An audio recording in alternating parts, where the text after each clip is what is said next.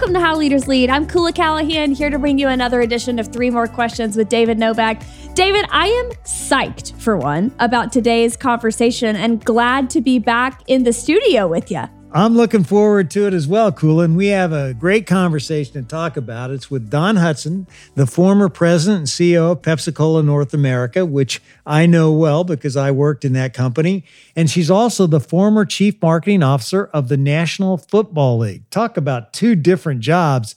But I'll tell you what, in both those, she really displayed her incredible ability to connect with consumers. And then she's teamed up with what is called the Band of Sisters, four other people who worked in the Pepsi Cola system, and four women who wrote this book called You Should Smile More. And it has all kinds of pearls of wisdom about how to really create a culture that values women in the workplace and gets both men and women to understand each other better. It is a fantastic book. And I believe you actually sent me a copy of it, David, which I appreciated. And I have sent it to a bunch of my friends who are women leaders in their fields. And it is so much fun. In the episode, I can't remember what question it was, but Dawn says that she got the moniker from one of her coworkers as a bad sister after she released that book. So I'm channeling Dawn's bad sister energy today, and you better watch out because who knows what the bad sister is about to bring your way. All right, let's see the hardballs that you've figured out for me. All right, question number one. We've talked about Dawn's book, You Should Smile More, that she wrote with the Band of Sisters. I loved the book. David, I know you loved it too. What's the most powerful insight you took away from reading that as a male in the workplace? First of all, I have to tell you, I couldn't put the book down because it was chock full with lots of really great insights that I think everyone should really understand. But the thing that really stood out to me was just the small differences language can make. And some of the things that men say that I think are really offensive to women, but I'd never really thought about it. Like, for example, have you met the new girl in the office? That's a phrase that someone would say if you had a new female employee. But have you ever heard anyone ever say, Have you met the new boy in the office? It's a little thing, but I could see how it could be very irritating and also, you know, set the wrong tone. What I love about this book, too, as a woman reading it, I felt so seen and empowered reading it because as women we kind of all deal with these little tiny nuances and intricacies in the workplace as we engage with men and you know, at a certain point, you're just kind of like, well, that's just how it is, and and they'll never change, and they don't actually know how this phrase or this saying is affecting me. So I love that it's kind of shedding light on those things, and also giving people, both men and women alike, tools to reimagine the conversation in the workplace in order to value each gender equally. So it is fantastic, and I've never heard someone say, Who's the new boy? Yeah, that's true. But give me an example of what really stood out to you. So there's a chapter in the book. There's 31 chapters, but they're super short. It's a really fun book to read. And one of the chapters towards the end talks about uptalk. So a lot of times when women, well, I'll just speak from my experience, when I get excited about things, my tonation in my voice gets really high and kind of almost sing-songy a little bit. And sometimes men would comment to me and offer me feedback. You know, you lose credibility when your voice gets really high and you start talking about something exciting, when really I'm no less credible and I have no less authority on the topic. I'm just really excited about it. And so I felt very almost cared for reading that because I know a lot of other women kind of experience that too. And even though my voice gets really high, it doesn't mean I'm a valley girl and don't know what I'm talking about. It's just because I'm passionate about the topic and that's how it shows up in my personality. So that's something that I was just, I read and I was like, yes, that's what I feel like whenever I get kind of in those conversations and I get excited about things and my voice gets really high. So that's just one example of how how Dawn and the band of sisters are empowering men to recognize women and all that they bring to the workplace. I couldn't agree more. And I think the book is a really fun read, but an insightful read and can really help you uh, grow in terms of how you can relate to females if you're a man. And by the way, it also is a very good book that gets women to think about how they can relate better with men. I certainly felt that way reading it and highly recommend the book. So, for those of you listening, grab a copy of You Should Smile More by the Band of Sisters. Question number two in the book that we just spoke about, Dawn teaches people, of course, how to dismantle the gender bias in the workplace. And she says that one of the most important ways you have to do that is involve men in that change process. Let's listen to this clip from Dawn about how to change this part of your culture. What we want to do is change culture. So, what you have to do is ask the other people in the room, the men and the women, to come in and help. And if you can sensitize bystanders, witnesses, who are there to actually do something. It's really easy. David, from your perspective, talk me through how you would go about changing culture around gender bias in a workplace. First of all, I think you really should ask yourself do you have an issue here? Many times you might, as a leader, think that you don't. Okay. So I think what I would do is, after reading that book, is I would bring in a group of women in our company and just ask them a bunch of questions and get a, a real good sense of how they were thinking. And I think that would give me some insights. And it would tell me whether we have, you know, a significant issue or not.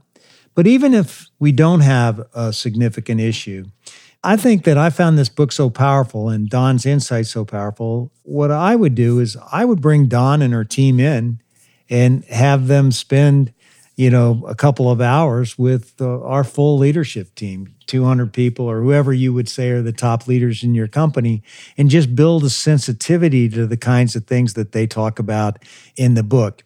I always feel like when you can bring a subject matter expert into your company and have them expose their thinking, that can really uh, help you accelerate uh, your culture and, and what you're really trying to, to make happen in the workplace. And the other thing I would do is I would give that book out to as many people as we could afford to give it out to, because I think when you read that, it gives you all kinds of insights. You know, one thing I'll add to your comment, just as a female, I'm imagining myself in the scenario you just described about bringing a bunch of women into a room and asking them a bunch of questions. A lot of times, subconsciously, women in the workplace feel as though if they voice their true opinion and how they truly feel, they will somehow be reprimanded for it, whether it is being demoted or, you know, getting a pay cut or something like that. So, to those males who are listening to this episode, I think it's really important too to establish a safe space and to make sure the women feel psychologically safe enough to share authentically about their experience. That's a great point. I think you have to create a safe haven. If you really want to get, you know, good and constructive feedback, you have to create a safe haven where people can feel very comfortable talking about whatever they want to want to talk about. I couldn't agree with you more on that one. You know, along those lines, if I was going to bring a group of women in to get feedback, I would bring our chief people officer with me, who is Ann Byerlein and I would have her in the room, which I think would, you know, help people feel more comfortable. And also, uh, she could point out the fact that we're here really to listen and learn, and that uh, you know, you be feel free to say whatever you want to say. And she was great at that, by the way. I think that's very wise advice. All right, question number three. Dawn's perspective on balancing your personal life and your work life is one I really admire. She says that basically you can't separate the two. You can't have a list of personal to dos and a separate list of professional to dos. She says it's never that simple and you must integrate the two. David, what's your perspective on that? I'm so curious. Well, I don't know how you can compartmentalize business from your personal life because guess what? There's 24 hours in the day and you've got to make trade offs and decisions about how you're going to spend your time. And therefore, your personal life and your business life, they have to be intertwined so you can really make the decisions that really put the focus that you want to have on what matters to you most.